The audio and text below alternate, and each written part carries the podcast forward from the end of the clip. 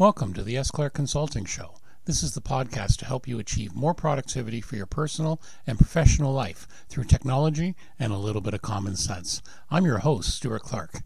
Today, on episode four of the podcast, I'm going to talk about seven ways to defeat procrastination. Procrastination is something we all experience from time to time. How to defeat it can be really, really challenging. If done left if left unchecked, procrastination can be very damaging to your mental and physical health. So, here's some steps I've come up with to deal with it. Number one, just get up and do something. Much like when you're trying to push a heavy cart, the hardest part is the initial push, getting going. Most tasks have an initial hump that once you are over, then things will seem much easier. Quite often, once I've started something, I'm amazed how, how much time passes and how much progress I have done when I stop. Number two, have a system in place so you know what needs doing. Getting things done is a system I use so I know what needs to be done. Most importantly, I get tasks to be done out of my head so I can focus on the task at hand. Even something as simple as, What three things should I do today? will be helpful in focusing on what you want to do.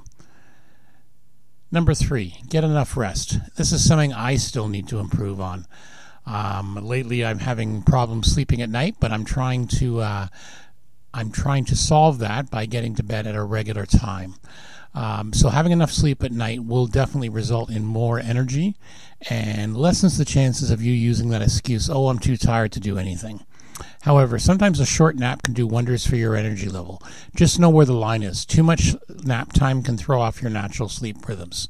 So, for example, I find myself about 20 to 30 minutes is about the ideal time. If I nap longer, it's an issue.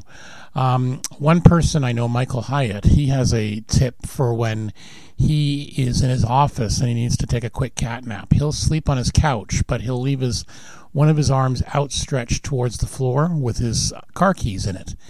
And what happens is when you get to that point where you're about to enter deep sleep, your hand will naturally relax. You'll drop the car keys, and that will wake you up from the sound of them hitting the floor. I've done this a couple times, and I have to admit it does work. So give that a whirl.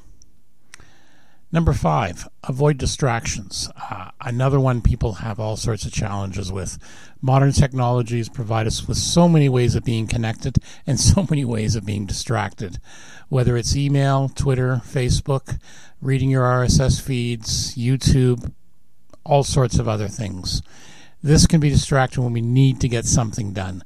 Close the browser tabs you don't need, turn off email and social media notifications, and you will find your productivity will improve. Number six, use a timer. Many people find that setting a timer to work for, let's say, 25 minutes and then taking a five minute break can be productive. You have to be focused, though, to make sure that five minute break doesn't get any longer. Number seven, identify other sources of your procrastination. Stress and depression can play a huge part in procrastination.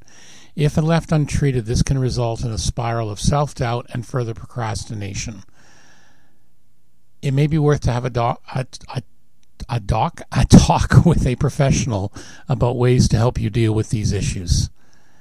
To finish things up, here's a challenge for you.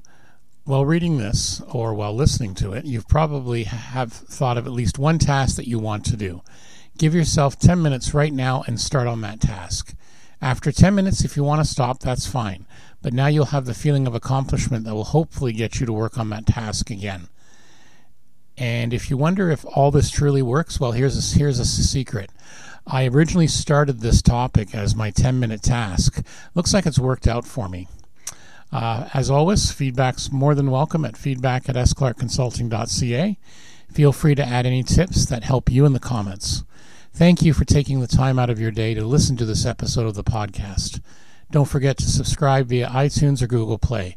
If you have any comments, suggestions, or questions, please email me at feedback at sclarkconsulting.ca. Thank you and be well.